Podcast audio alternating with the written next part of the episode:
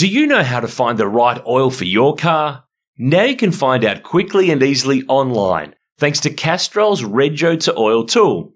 Simply type in your Rego, select your state, and within seconds you'll know the best Castrol products to unlock the edge of performance in your car.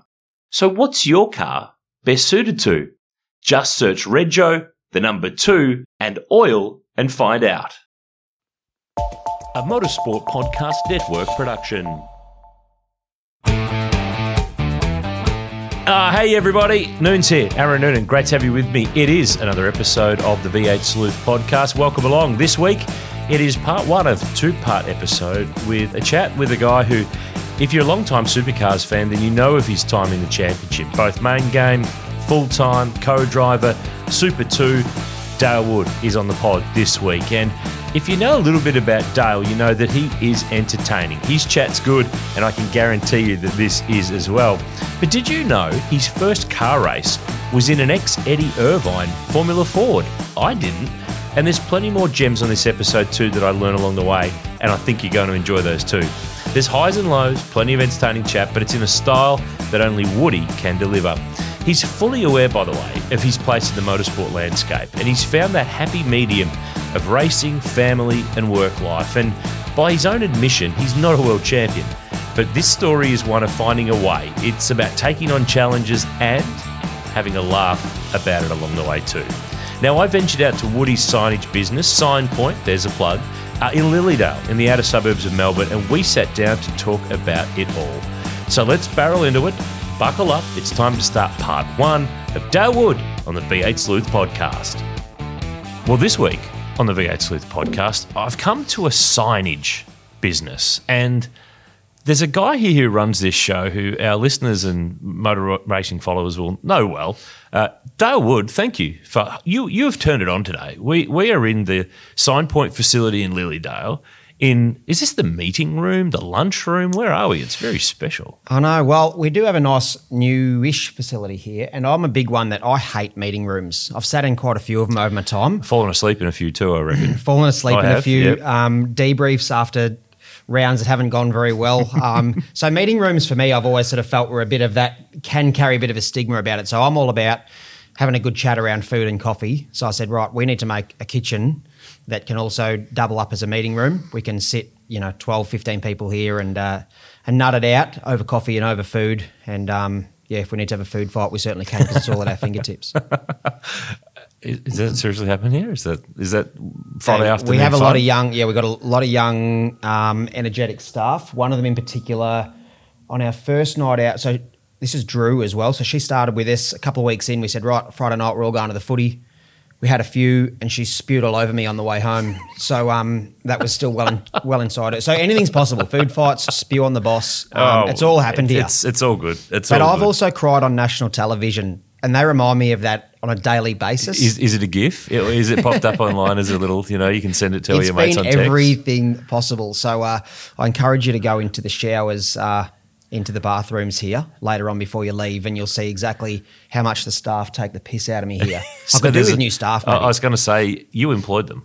yeah, I know. I do remind them though every day they're so lucky to be here. Um, we don't pay them, and um, at any moment I can get rid of them. Yeah, as our listeners could probably tell, I mean, we've only been talking for a couple of minutes. Um, you've been around motorsport for a fair while. You- You've got a family that's been around the game for a very long time. Yep. Um, you don't have the highest profile uh, of you know the drivers and the people who've potentially been in supercars over the last 10 or 15 years Yeah. but if i talk to anybody in the game and say who springs to mind of someone who is funny engaging passionate um, you know all of those elements and your name's in the top two or three every time every time for sense of humor for commitment to the task for and I think one of the other things that you've been very good at, and I want to talk to you about this in the pod, you've done a very good job crafting together um, partners Yep. who who who get a lot out of motor racing, helps you go car racing, Yep. but they get a lot out of it too, which I think a lot of people don't understand. It's well beyond the game now of please give me money sponsor X and I'll put your sticker on my race car and it will be on television. Yep. It's kind of where we've been a lot in the past. So there's so many things that we could talk about here today, and it's going to be a pile of fun. But before we get into this, I've got a little something, and, and our listeners can't see this, but I'm just going to give you a piece of paper, and I'm just pushing this across the desk to you now. What's this piece of paper? What, what is it? Tell me about this. This is a sponsorship proposal from back in the day. It is so. Yeah, I know. It's crazy. I'm um almost makes with some of the stuff you say, it makes me almost emotional just to think about some of the things, and you dive back into these things of what we've done and how um how different pieces fall into place, don't fall into place, and you end up you know where you are now. But this thing here, a 2005 sponsorship proposal. So I remember you coming down the driveway of uh, the property we lived on in Seville back then. Out, Yeah. um, out of town a little bit, but uh, and I was fairly fresh out of go karting and trying to put together. So my uncle actually sent over. There's we're going to go down a funny path here, but um, I was doing go karting. My uncle came over from the UK, uh, my dad's brother, and he came out to Todd Road one day, and he was like, "You know, we can't keep doing this go karting. We've got to do something else." I've got an old '87 Van Diemen um, in my in a shipping container at home. I'll shoot it over to you. Sure enough, a few months later, Oh, from the UK. from the UK Oh. in Duckham's Oils, um, and it was Eddie Irvine's um, no way. Formula Ford. The So- one so- that he rode, the one that he raced. It was two cars that he drove in. So one of them at the Formula Ford Festival. Yeah. It was an '87 Van Diemen that he sent over. We didn't really learn some of this early on. It was just like, all right, here's this car, and um, Dale, let's go on into some Victorian state races. You need to do some car racing. Do some now. car you need racing. to step it up. massively uncompetitive. so it was getting lapped, and because at this time that was the era of the stealth Formula Ford, um, and you know the obviously Borland, you know had, they had their Spectrums that were flying and sort of thing. So the old '87, it wasn't too competitive, but um, shit, it was fun. And anyway, and then after that, we purchased Ian Dyke's Formula Ford, which is this one here on the front cover, poorly presented here, but um, the front cover of this Hey, I didn't do the artwork, No. I know that that's all me. So um, it's just crazy how you you look and you think what what has happened since, good and bad, and uh, yeah, and that's that's amazing seeing that. Andy's Earth Movers. I mean, that's another story in its own. The way he supported me, what he did from the start. Um, So, to- what, what does it say on this piece of paper? What's the? Just read it out for our listeners. That So Spirit Ra- Spirit Racing. I can't even remember where the hell Spirit Racing came from. That's what I called my little motorsport venture back then. We're now Wood Motorsport. Um, but Spirit Racing season 2005 sponsorship proposal. It's got a picture of my. I can't. I've got to remember the era of this car now. I'm going to go a little bit blank of this Formula Ford. Um, but it was Ian Dyke's Formula Ford on the front there, and it's got Andy's Earth Movers, which was a sponsor of mine at the time. Um, and then you, so and yeah, you handing me this proposal that you did back in 2005, the very first proposal that I'd ever had done up. I'd taken it from me sitting there with probably colouring and drawing things on a piece of paper to people to actually getting a very well presented, spiral bound, cleared front covered sponsorship proposal. and where- I've still got it. And you've I've still got it. still got it. Dug it out of the files on the laptop. It has gone from about three laptops in that time since we probably did it. So yeah, that's awesome. I can't um, believe it. Yeah, yeah, it's it's it's a while ago now, but so the racing bug was. I mean, it's it's a family thing because I remember your dad racing Commodore Cup in the nineties. Yep. But he did some drag racing and a bit of rallying. I, I got all this out of the, the guide. So were we right with that sponsorship proposal? Did we fib some of that? Um, I've certainly told some fibs over my time, so there's a chance that there's some in there. But no, Dad was um, Dad was very much um, passionate about motorsport. Didn't have the bucks to do it, so pretty much threw everything he had at it to do some um, to do Commodore Cup when he did it, and um, probably threw more than what they really had at it. It put a lot of pressure on Mum and Dad, and put a lot of stress on the relationship and that there. And but and and I was still early enough that I remember hanging around riding my push bike around Winton when Dad was racing that, and um, he was quite close with a guy David Giddis then. Yeah. And they were, I even, it's come to my mind the other day that they were talking about, they threw around the idea of doing a wild card at Bathurst. Um, in, they were going to lease a car, and my dad and David Giddis were going to do Bathurst, and it was huge. It never got off the ground. I'm not sure how far it was, or if it was just a bit of a pipe dream, but I remember as a kid thinking, oh, dad might go and do Bathurst and telling some friends at school and bits and Oh, pieces. that's cool. Yeah, that was cool. And um, and actually, and David Giddis was the one that gave me work experience. I was sick of school in year ten. Um, David Giddis, who owned a business called Active Display Group, um, he gave me work experience and then gave me an apprenticeship, which I did saw through with with those guys. So it's funny how, and it's only when you have a talk like this that you actually dig back and you think how much motorsport has. um, influenced my life and some of the decisions and and I guess the way life is now. Yeah, yeah. Yeah. You mentioned before about that 87 Van Diemen and Eddie Irvine. Yep. So that's the year that he fought with Thomas Mezera. Oh. For the championship Right. over there, and Thomas tells the story. He, he told it on our um, on our pod a couple of years ago, I think, from memory, about where because he was just he just couldn't beat Eddie Irvine because Irvine was the gun, but Thomas was close and close and close, and finally one day at Silverstone he got past him, won the race, um, and was going to win the race, but it was red flagged. And of course, it goes back a lap, doesn't it? And it was the lap before he passed for the lead. He never got him. so, so I'm not. Is that 87 still around? It's around. There's a guy that's Yeah. sort of done a restoration job on it. I don't. I, Well, keep Thomas away from it. He'll probably try to burn it or will, attack yes. it with an axe. So- Um, so I think there's a guy that has done a bit of a resto on it and has offered it to buy back. And we, look, Dad and I have thought about it, but it's it's one of those things. How many, you know, what do you do there? Do you buy back old cars and bits and pieces? I'd probably, I should buy it back because I owe it to my uncle. I mean, he was the one that sent it out, and um, and it was it was nothing pretty at the time. We sort of touched up the bodywork, and I was starting to get half handy with doing some stickers, so um, I could handle that those bits and pieces, and it was amazing how much fun it was and we were so far from being competitive. but it was fun. But my God, it was fun. And I remember just pulling up. We just had an open trailer and rolling up to Sandown and Winton and, and all that and doing these races and knowing that you had zero chance whatsoever in the race. But Jesus, it was fun. yeah.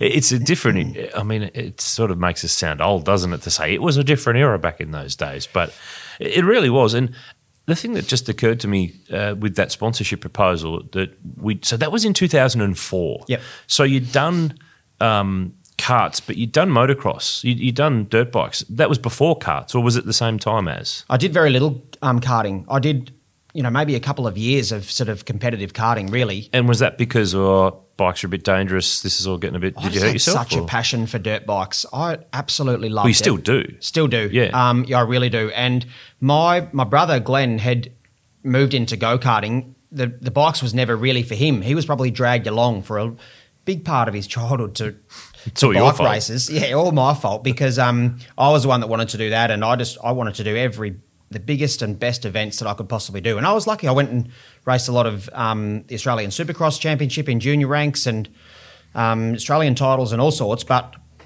again, my brother was sort of coming along and doing it with not really the passion for it. It was probably because Big Brother Dale's making us do this.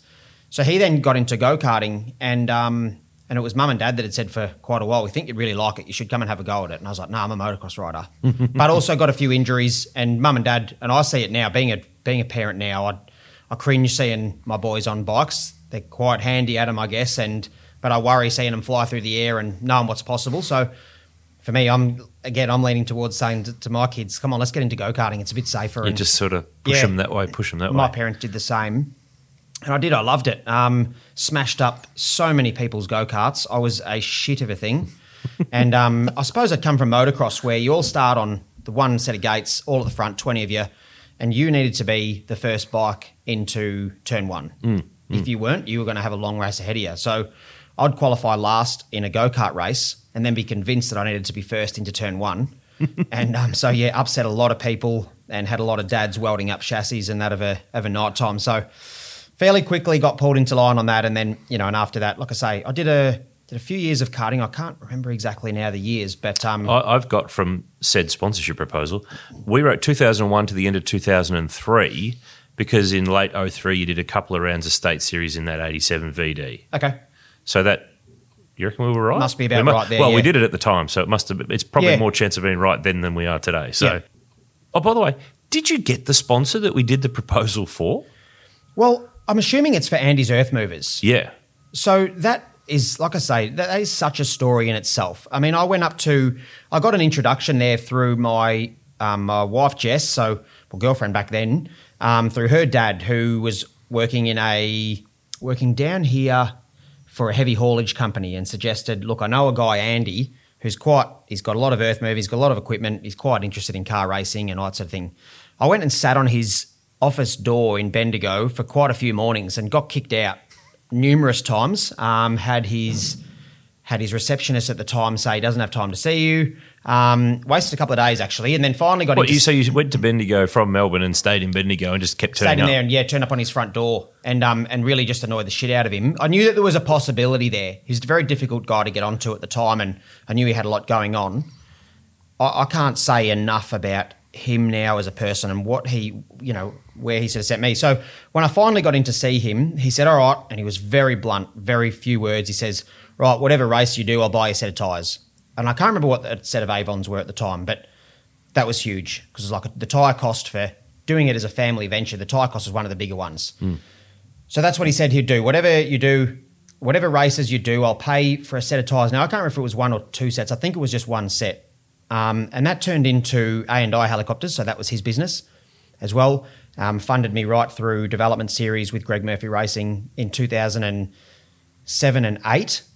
Um, and he, he then went on as well to fund the build of the Tasman cars. So you're going to have to remind me of this one. When did Tasman 2008. and they formed? and they, they- built and they built two brand new cars because they had their own. They wanted to do their own Tasman manufacturing. Yep. They had a separate facility. I think they were down at Dandenong.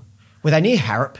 That's where they had a nice. faci- They had quite a nice facility there near Harrop. Uh. Well, in- no. Well, well, when when Tasman came from Sydney to Melbourne, they were at Ronnie Harrop's, Yep. and then later on they ended up in another shop. So this is in the Jeff Grech era at Tasman, and I, Correct. and I remember vividly that they wanted to build their own cars, be their own entity, and maybe it was Georgie Smith's workshop or in the same area facility, John Street, Dandenong.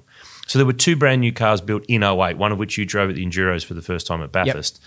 And they, they had a new one for Jason Richards and a new one for Murph that he debuted in Hamilton. And Murph is going to go and drive that car this year when he goes to England in July to race a, uh, a super tourer. He's going to drive an uh, what's he driving? A Nissan Primera from memory. There you go. Um, and the owner of that car, Alex Sidwell, is an Englishman, and it lives in the UK. And while Murph's there, he's going to drive that car at Brands Hatch. Anyway, bit of a sleuth story aside, but um, this is proof, mate, that there's people along the journey and, and Neil Crompton says this all the time believers, someone who gives you a break in the rich tapestry of a career that you look back on and go, wow, if I hadn't done that, or I hadn't met that person, or they hadn't seen something special in me, or, you know, got them at a moment of weakness, even, or whatever it was, the world turns out very differently. Yeah. But it's it's those people along the way. And clearly he was he was one of those. He was so unbelievably influential, and so obviously supported me through Formula my time in Formula Ford, not to a massive extent, but would buy my tyres and bits and pieces. And then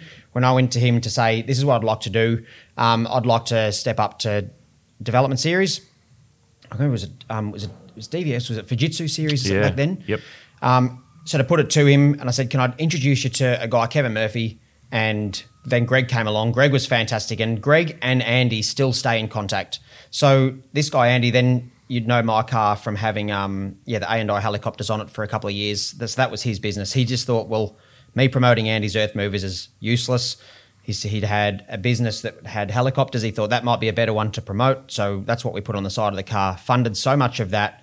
Um, he was pretty cool because the moment he walked in to meet with Kevin, he said, "Right, I don't want to hand over just all of this cash. Can I see the contract and how all this, how the figures come up?" And it was like a certain amount was for lease of the transporter, and certain he goes, "Right, well, I'll buy the transporter.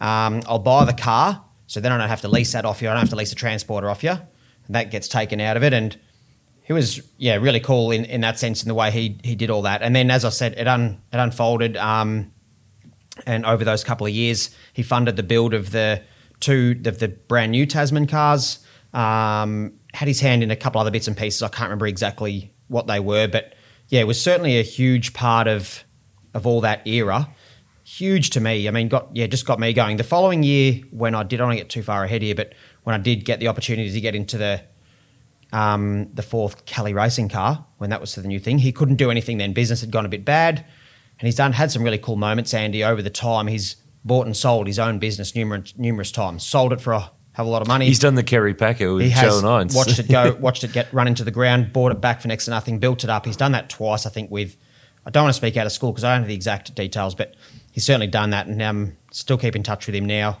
And I know Murph does, and uh, he was an amazing individual that definitely got me that big leg up. and, and got that ball rolling. I reckon. Mm. The the link for you and Tasman though goes back a bit further than anyone probably realizes, and I'd forgotten about this, and I should have remembered because I was there at the time. Yep. So in so we do this little sponsorship proposal in 2004. This is for 2005. Yep. So you did the state series in New South Wales, and there was a search for a supercar star sort of competition within that. So um, the big carrot was a V8 supercar test drive of what was then a Dodo Tasman Commodore. Yep. Do you remember going to the Tasman workshop doing a photo shoot with a young bloke called Whincup at the time? I, d- I know. I, I I can't remember that moment. I remember going there. You were there. Yeah, yeah. I, I remember you being there, and this is where that's that's the facility. It was across the road from. I didn't think it was Dandenong. I thought it was more Coburg way. yeah, or- yeah, so that was when they were at Ronnie Harrop's. Right, They okay, yeah, Harrop correct. Engineering over that way. Well, that's yeah. my memory of where Yeah. they were. It was a great facility. Yeah, yep. Um, so and I remember going there, and I think I was equal on points, maybe with with a guy with John Martin then at the time. yeah, I think he was around the scene then. Yeah. So I don't know if the two of us went in because we were both close on points. I can't remember the exact details. This is where sometimes my memory goes bad, but I, I remember that search for a you know a superstar. that was the big it. carrot. That was Yeah. the big aim for that. Well, that's why year. we did New South Wales. That's Yeah, why we did that championship. Victoria, yeah. And I was towing my car. I had a Nissan Navara. Um, Dad built us a trailer that looked like a horse float. It was the ugliest thing, but it was such a practical trailer. So we would tow that up and down to get to our races. And um, yeah, I do admit that was definitely the carrot and probably where I met a lot of those guys. And I wish I could remember standing like seeing Whincup there and and that, but like my memory's that bad that I can't. There I don't know are some photos. There are some photos there. I've got photos of you sitting in a Tasman car with him through the window as a PR Yeah, little yeah. story to, to go. Because I think at the time you were leading the points Yep. during the year. From what I looked up, I think you ended up finishing third in the series and second in that series within the series for the, Okay. the supercar test. I think John So- Martin might have got it. I, I can't quite remember who won that. Yeah, I think he did. From from my memory, I Yeah. think he, uh, I think he had a run in it. Yeah. Well, he was due to have a run in Due it. if run he didn't, yeah. he was supposed to. But do you remember your first V8 supercar test drive? Was it around that time, or did you get a little steer somewhere else? Or Well, I hadn't had a driver one at all until the deal was done, and they had a. It was another car that I got in. I don't know if it was a, a ride car that they had. It was a two seater ride car or something, and they took me out to Calder at Tasman? at Tasman, and I did. Uh, well, it was Greg Murphy Racing. Oh it yeah. was, yeah. I remember that car. Yeah, it wasn't a supercar, but it was pretty stonking. It Yeah. was a ride car. Yeah, It was a ride car. I'm sure of it. Yeah. And it was a just not quite a full blown. And I hadn't done anything inside a tin top, if you like. I hadn't done anything other than drive my Formula Ford. And I remember going to Calder and doing a, a full day of running there, and that was in preparation for what was coming for Hmm. for the next year. And um, yeah, I, I, yeah, like I say, if we fast track ahead again, some of the stuff I tore up in that first year was uh, was incredible. was incredible. So the great irony is actually stopping to think a bit more about that Whincup little photo shoot. Oh, I'd have to look up the cars, but that might have been the car you sat in then, unknowingly. Eighteen months later, is the car you end up racing. And if it's not that car, it's one of the the cars car in the workshop up, at the, the time. The car that Andy ended up buying um, was virtually the, I mean the, I say the bitch car, like it was the one that went end over end at Queensland, Queensland Raceway yeah, with JR that's in right. it, That's right. and it had had crashes left, right, and centre. It was really grandfather's axe, and it was it was that one of their first cars, and it was pretty tardy. However, the car was really, really good, and it was. I remember now. It just comes back to me. Um, uh, Wally Story was building, was doing some pretty special TT44 dampers in it. I can't remember, and it, it- they were all the go at the time. So it had those in it. The car was supposed So, to have are been they Öhlins? Öhlins. Yeah. Yep. Um, the car should, on paper, shouldn't have been any good. It had been smashed to bits that many times, but it was a really good car. And um, so that was the one that yeah, Jr. went over and over in, and um, that's the other time through that period I become really close with Jr. And he was such a um, such a huge help to me. And I actually the other day dived back into some text messages between me and him Yeah, really. from back then, and um, one of them was not so appropriate because I'd been he was wanting to Whoa, know. careful, careful. No, it was all good. It was actually him and him and Charlotte, I believe, were this was on a Sunday morning messaging me to find out how I'd gone at Derby Day, the horse races, with a girl that I was trying to, the day before on the Saturday. And then so him and Charlotte, the- the message was, is JR and Charlotte sitting there, hey, we're just sitting in bed with Charlotte Just wondering they, how. they, wanted, they wanted the status yeah, update. wanted to know um, how did things go with so and so or whatever. So there's, there's some pretty cool stuff there, and it's yeah, it really is amazing. You think about the things that have happened over the time, and yeah, and, and obviously Yeah. how things have changed, especially obviously with JR and all that over those Yeah. over those years. so that era, you know, five we talked about the Formula Ford stuff. 06, you went and you stayed in Formula Ford, so we sort of jumped that year, but that was with Fastlane, wasn't it? Yeah, it was with Fastlane. So I went over and lived, um, spent six months living with Brett Lupton over in Perth. We felt like that was the best thing to do, and to make it work, Was that kind of if you can't beat them, join them? we couldn't pay. We couldn't afford to do it. Yeah. So it was right. So Brett Brett was amazing as well. Another guy that definitely helped a hell of a lot. Um, and there was you know some cool some cool stories that come from that as well. I mean, jumping on a trampoline with Daniel Ricciardo at the back of at Brett at Brett Lupton's place. As you do. Yeah, When um, no and he one was- in the world knows who Daniel Ricciardo is. No, I got no idea. He's some guy anyway. Um, but really cool. I mean, we were. Um, so I was yeah, living there in Perth. We couldn't quite afford to do this, but we felt like it was the best way to go to to get me a crack at the National Formula Ford Championship. And that was with Brett. Um, so I lived over in Perth and worked out at Barbagallo doing driver coaching and doing it, you know, on the spanners, helping Brett. Um, and as I say, and getting around at that time was the, the Carattis. Um, Nathan Uh, Aaron Caratti- and Nathan Aaron and Nathan around, Caratti. yeah. Nathan Caratti was maybe my teammate at that that time. Aaron was a bit ahead. He might have been doing Carrera Cup at that point. Um, and again, and uh, Brett Lupton over there, who had quite a lot of involvement with Garth and was the one that was responsible for the Stealth Formula Ford, a bit of a its own built thing. I don't know. It was a 94 Van Diemen converted with the, the scoop and the, Yep. the shark nose and all Yep. that stuff and sort of turned an old car new. Yeah, yeah, it was. Oh, but I think it was more the, wasn't it the shocks that were the big sort of. I think it was obviously a element of it? combination of a few things, but it was a really, really successful car for its time Hmm. with what they did. Um, anyway, so living with Brett and yeah, having different times and that of when Daniel was around, and I remember him coming back over. He was soon to. He might have been doing Formula BMW, and then also came back over at some point because his dad owned an old, um, an old open wheeler with a lot of grunt. Now I can't remember what that was, and he he was soon to have a test in something, whether it be a Renault or whatever that was a bit more power. So he came back over to WA and went and did a bit of running around Barbagallo in a more powerful F5000 something like something that. like it was that. something like that that Joe, his dad, had. Um, yes, it's all those little moments at the time that you think you're just taking in your stride. I Mm. knew what I was trying to do and working my working my butt off to try and pay for to pay to go go uh, to Formula Ford racing and stuff. That didn't the whole year didn't quite work out. We then. I think then we jumped into a Mygale, which at the time it hadn't done anything. It wasn't on the map at all. Previously to that, it was on the map quite a few years earlier. Dougal McDougal. Yeah, Luke Youlden won the championship. Luke Youlden, might- one. yeah, that's right. Greg Ritter. Maybe the last successful person in one was Dougal McDougal. Maybe I can't remember what it was. Yeah, I think. In a Well, well, Jamie Whincup ended up in. He was in a VD. No, well, he was in a Mygale before. He was in. Okay. He, he was in a Mygale in 2001. Mm-hmm. And then he took over the Will Davison Van Diemen for 02 and 1. Yep. So, yeah. The, and then I think Delberto ended up with that um, Whincup Yes. car. So, Yep.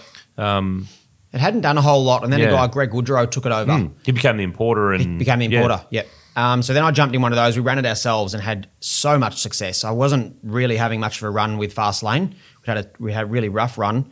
Jumped into the Mygale, and I don't know if maybe won my first race in that, and it was literally running it out of our garage at home in Seville. Did you win at the Sandown 500 Formula Ford race that year?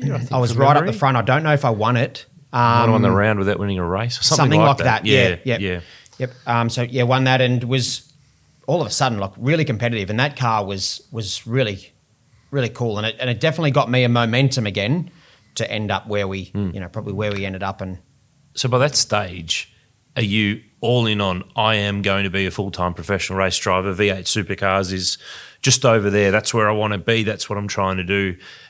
It was the fire well and truly lit by that point. Whereas, because there's always a, a period for people of, like you said early, it was fun. You know, we just had fun, old car knocking around. But at some point, it changes to, hang on a minute, yeah, this, this, is, is actually I'm all in here. I'll throw everything at this. Where had that point been in that journey from fun to wow, actually no no no. I'm I'm really keen on this. I want to do this. Yeah, I think it sort of creeps up because it was those years of sort of doing it without, I don't know if there was an end goal there, but doing it knowing I've always been very competitive. I was really competitive in bikes and, and stuff. And so that was always there when it got to this point and was probably getting frustrated as to what I felt I could do in Formula Ford, especially in the national Formula Ford scene, which was a really strong scene mm. back at that time. Um, like a real standout moment for me, I reckon, was the year before going to the last round at Sandown and watching David Reynolds and Tim Macrow. Oh yes, go for the um, go the for championship. the championship. Yeah, and I, I can't remember quite the outcome. I think, um, but Didn't Reynolds, Reynolds won it. pass him on the last lap at Dandenong Road. in Dandenong Road. One of them, they end up both off, and I remember going, "That's what I want to do. I want to be. That's where I want to be." So we thought that going to fast lane was going to be the best thing ever. It didn't on track. It didn't quite work out. And as I say, not a not a bad word to say about the Lupton family. They put me up. I had some of the I had the best six months living with those guys and what I learnt and and that sort of thing. And unfortunately, we couldn't keep it going. Came home, got this Mygale, which we got for free. Greg Woodrow said, "Right, you can take this and use this." Um, he was trying to get it off the ground, and and the success we had in it was crazy, sort of straight up. So that was like, okay, now it's like real again. A- and that puts you realistically on the radar for the next step. Yep. Where timing's everything. Yep. Where you go from uh, not so much of a good season to a car that no one wants to really use Yep. to well Winning in results to results are the best thing to carry in. Yes, budget helps. To the next step to Greg Murphy Racing. Of course, it was run Yep. by Kevin, his dad at the time. So where did the wheels in motion start? That was it off the back of those results and the, the strength of that back end of the year, or was it kind of already rolling? Nah, it, it probably wasn't. And there was a time, and I can't quite remember how all this came about, but we went down to um, to Symmons Plains for. I'm assuming it was a national round. I can't remember if it was a state round, and I hadn't been going very well, and then put it on pole there and won, and all of a sudden it was like, what the heck? Where's all this come from? And then definitely after that, for me, it was right. I know what I want to do. I want to go and win the National Formula Ford Championship, and I want to go to. At the time, I want to go to Development Series, but all I wanted to do was get to supercars. And I remember putting it. Stupid. It sounds ridiculous, but before Facebook was, um, was it MySpace? MySpace. That's yeah. That's what I was thinking. Yeah. MySpace. So you had your little bio thing there. Yeah. And it was like um, I don't know if it was Dream or something like that. And my, and the Dream that and I wrote in it as a young well, I was in Formula Ford and it was to be a supercar champ to be Australian supercar championship or champion or whatever. Never happened. It's probably somewhere still out there that MySpace account though. Yeah, it would it's be. still It'd online be, somewhere. It'd Mine's be around. But. I remember I remember writing it as like, right, that's all I want to do. you got you got you got to believe it, or you got to have somewhere where you want to aim to go, because Yeah. otherwise you never go anywhere. Yeah. So, And I was doing an apprenticeship then, still as a sign writer. Um, probably that's the thing I look at now. Is like the whole way along my career, I've always had the sign writing side of things ticking along in some shape or form. So I did the did my apprenticeship while juggling a bit of Formula Ford and continued it going while I did DVS and you know, and obviously now it's such a huge part of my life now. and, and it's your own business. It's sort of, but it's also, and we'll talk about it later. It's weaved in your motor racing life and world, and your work and business world have always Complemented connected each and complemented and Yep. open up doors and opportunities and, and stuff like that. Yep. Do you know how to find the right oil for your car? Now you can find out quickly and easily online thanks to Castrol's Rego to Oil tool. Simply type in your Rego, select your state, and within seconds you'll know the best Castrol products to unlock the edge of performance in your car. So what's your car best suited to? Just search Rego, the number two, and oil and find out.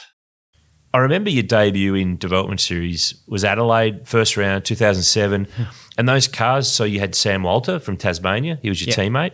And those cars were still in the Tasman kind of undercolours from Yes. the previous year, the orange and black With our own brand on. with your with your sponsors, Logos, yeah. A and I and all that stuff on it. And I remember, didn't you finish second in your first race and you started front row for the second? I think Caruso won and won the weekend, but Yeah. you must have you rolled out really well. Like it was, you probably even surprised yourself because in those days the field was, I haven't got it in front of me, but 28, 32. Really Like, it- strong, It, yeah. was, it was, and because in um, uh, for 2007, that meant all the new hold, all the Holden teams were going to the VE. So there was a lot of good, solid VZs filtering back through into Yeah, correct. Fujitsu series. So it was competitive. And H pattern as well. Uh, sequential came the next year. the following year. I think I did my first year in DVS, maybe.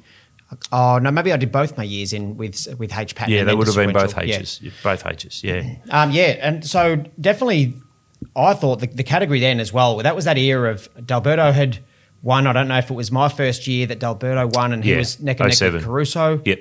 Yep. That's that year. Yep. Uh, Andrew Thompson was around then. Yep. At the time, With was like- Howards. yeah, we all had, we all had this thing like he was such a quick dude, Hmm. and there was quite a few guys in that category.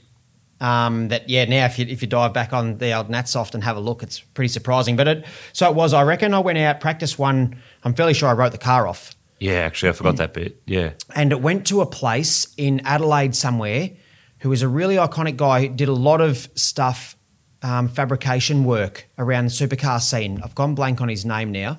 The car went there overnight. The boys worked absolutely over the night, not a wink of sleep to get my car back on track. And I got a real big pull through from Kevin Murphy about how this was going to happen now.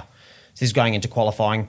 Qualified, I'm not sure where, some somewhere maybe around the 10. And but you're right, by the end of the weekend, I can't remember if I end up on the podium or or right up and finish. Yeah, I- right up, right up the front somewhere. I'm not sure how that all came about, and it was a, it was very cool that that weekend turned from shit to something pretty cool at the Mm. end. And again, I think it was that realization of like, oh, this is, yeah, we're definitely we're on the right path Mm. here, but um.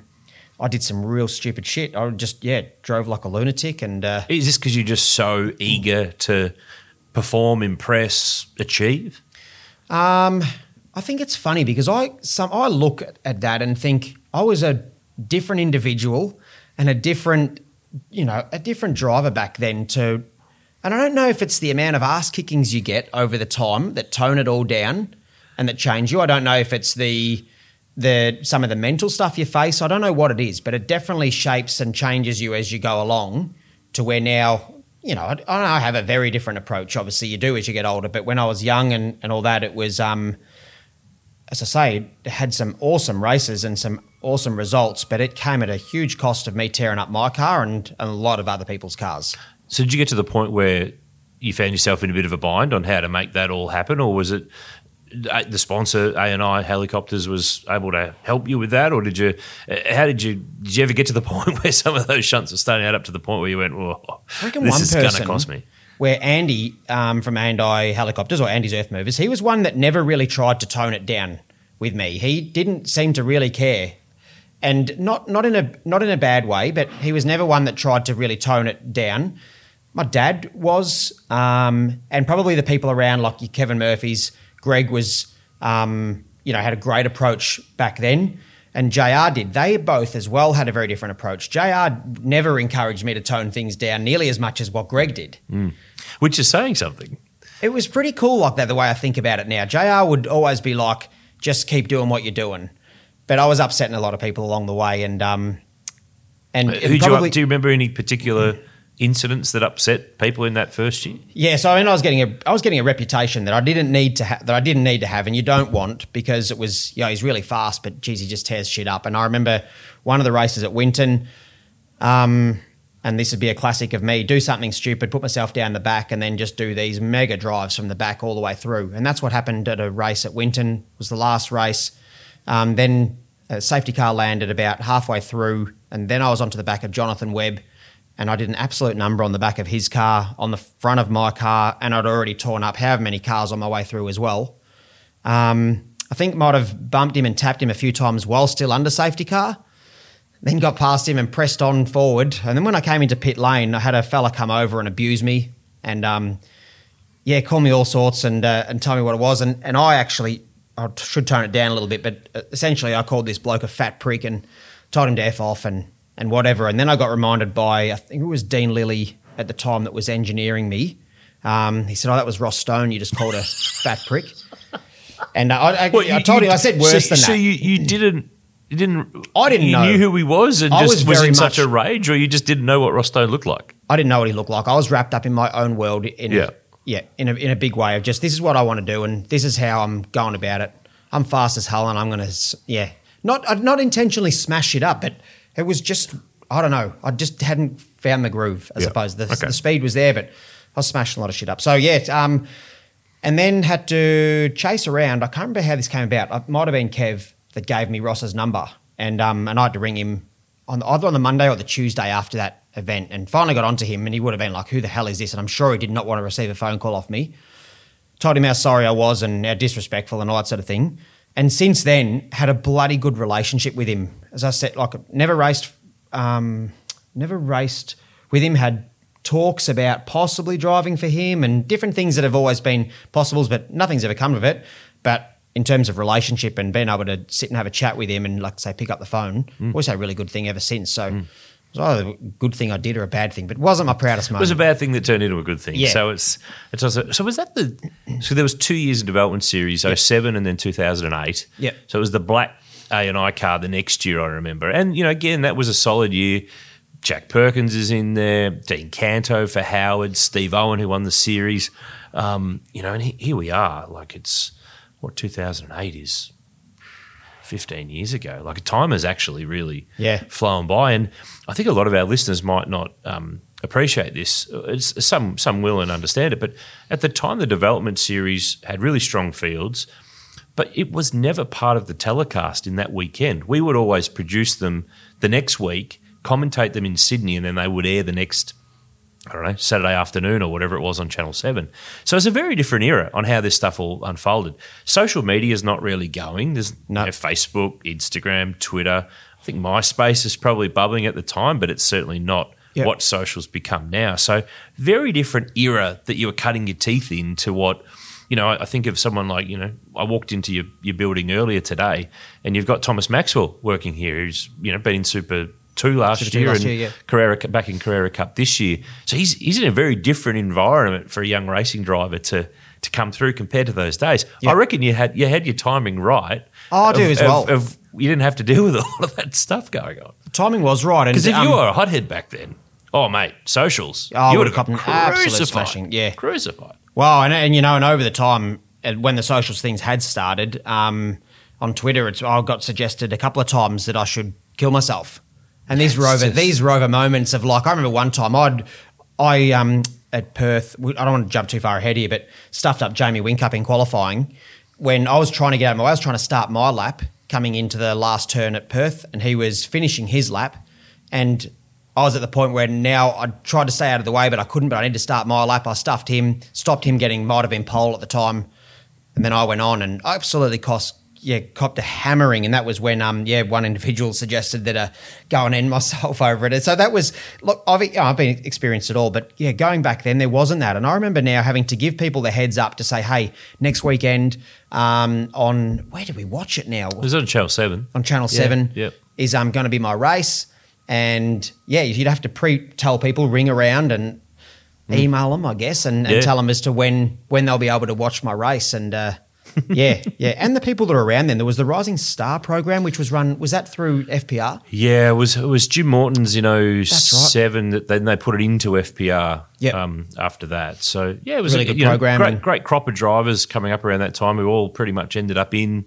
supercars at some point, either for you know a bit of a period or a long period as well. So So 2000, that was my second year of DVS. It wasn't actually a very good year. I probably had toned things down a little bit, lost a bit of speed, I reckon. Just never found a groove like I had in season one. same car though. Same car, Yeah. but it just, I was trying to find that balance of stop smashing shit up because everyone's had jack of it. My reputation was, you know, wasn't good for that either. Mm. So it was like trying to find, trying to find all that. And I kind of lost my groove a little bit, I reckon. Sort of wound it back too far. Maybe wound it back too far. Yeah. And I don't know, I just can't quite put my finger on it exactly. But I definitely remember it was like we changed. We changed dampers at that point. Went to something at TTX Öhlins as opposed to the TT44s. I can't remember what the the numbers were. It's and we've tra- we changed that. I'd never got as happy on those as I did the old these old school Wally Story dampers. And Jr was all about them. He was the one that was always go back to them. They're the best. Murph was trying to probably find that new direction as well. If no, they're the, that's old school now. Get rid of them. You need to go to these new ones. But those dampers they worked for me. Um, and yeah, just probably lost my groove a little bit in that in that time. That year you got to make your Bathurst 1000 debut though. Yes. 2008. Yep. So it's JR and Murph in the lead car. Yep.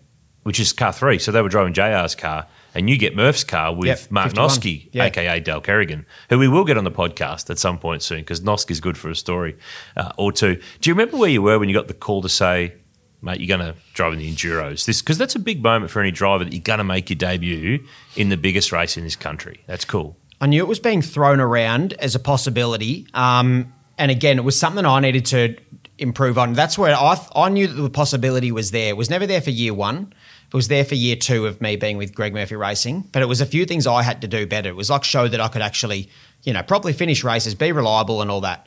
And there's no doubt about it that they knew as well that I had a guy behind me. He wasn't my manager as such, but this is Andy, who was funding a lot of it. He was probably one that was did a lot of work in the background for me. Um, so I think those discussions probably started with him before they started with me. And I think he might have been the one to del- deliver the news, or no, it wasn't. I'm sorry, it was Jeff Grech that was the one that delivered the news to say, you know, you're gonna you're gonna do enduros, and this is what you're gonna do, and you're gonna be with Mark Noske. So that was that was really cool. I don't know if I look back now and still think that that's really cool, but that's not what I ultimately want. It's a funny thing that because it was You thought that at the time, or you think that now? no, I reckon at the time it was like that's awesome, um, but that's still not what I really want. I just want a full time drive, and I want to, yeah, I want to work my way up to the front of the supercar, you know, field. And so I thought it was a, I thought it was great, and I was probably like at that time. I don't know how seriously it was looked at as the co-drivers being in the car. The focus was massively on the main drivers in that and that one car, and our job was you circulate, don't do anything too stupid. Ultimately, we weren't going to win the race, were we? And mm. most of those, most of the cars in that in those teams that weren't going to, you were there to serve a purpose, I guess, keep the thing circulating, and don't get in the way. Yeah, because it's before they changed the rules where you had to stay in your own car and have a Correct. co-driver join you. You could, Yep. if you wanted to, you didn't have to, put your two regular guns together in the one car, which Tasman did, and pretty much every, pretty much everyone did it except for a team that was in the championship battle on occasion, and they wanted to to hedge their bets. But and that was at the time when Phillip Island was the first enduro, and then. Uh, off to Bathurst as well. So, I th- was it the warm up at Bathurst where the steering wheel came off in? Was it your hand or, or Noske's hand? Nas- Noske's hand. So Yeah. over there, over the um, crest of Mountain Straight, the steering wheel came off his yeah came off in his hands, and the thing just shot left. So he went into the wall there. And I remember him coming over the radio and um and going, ah guys, the steering wheel's just come off, and I'm in the fence. So then there was a bit of work to get get that one going again. And I was stickering him at the time as well. So um, I think I was doing yeah double duties. It was like right, try and be a good race car driver. We're doing um, DVS as well and sticking the cars up and make them look pretty at the time. So I was running, running like a blue ass fly. And that, with Dale running around like a blue ass fly, is where we'll finish up part one of Dale Wood on the V8 Sleuth podcast. Some great stories in there, and it gives you a great taste of what's to come in part two. And in part two, we'll get stuck into how he landed his big break in the Supercars Championship and the gut wrenching way he learnt that it was all over just a few months later. Now, there's lots more stories, so tune in next week when we drop that pod. If you're listening a bit later down the track after this pod's been released, and that has too, go to part two now. Have a listen to more with uh, Wood. If you haven't heard some of our back catalogue episodes, jump into the V8 Sleuth podcast archive. There's plenty of chats with plenty of stars from over the years, plenty of topical uh, shows as well, with category descriptions and discussions, uh, classic cars, Q and A's. There's something for you to listen to. Anyway, I'm done. We're out. We're all over. I'll catch you next time with another episode of the V8 Sleuth podcast.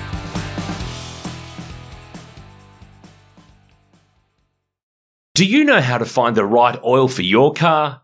Now you can find out quickly and easily online thanks to Castrol's Rego to Oil tool. Simply type in your Rego, select your state, and within seconds you'll know the best Castrol products to unlock the edge of performance in your car. So what's your car best suited to? Just search Rego, the number two, and oil and find out.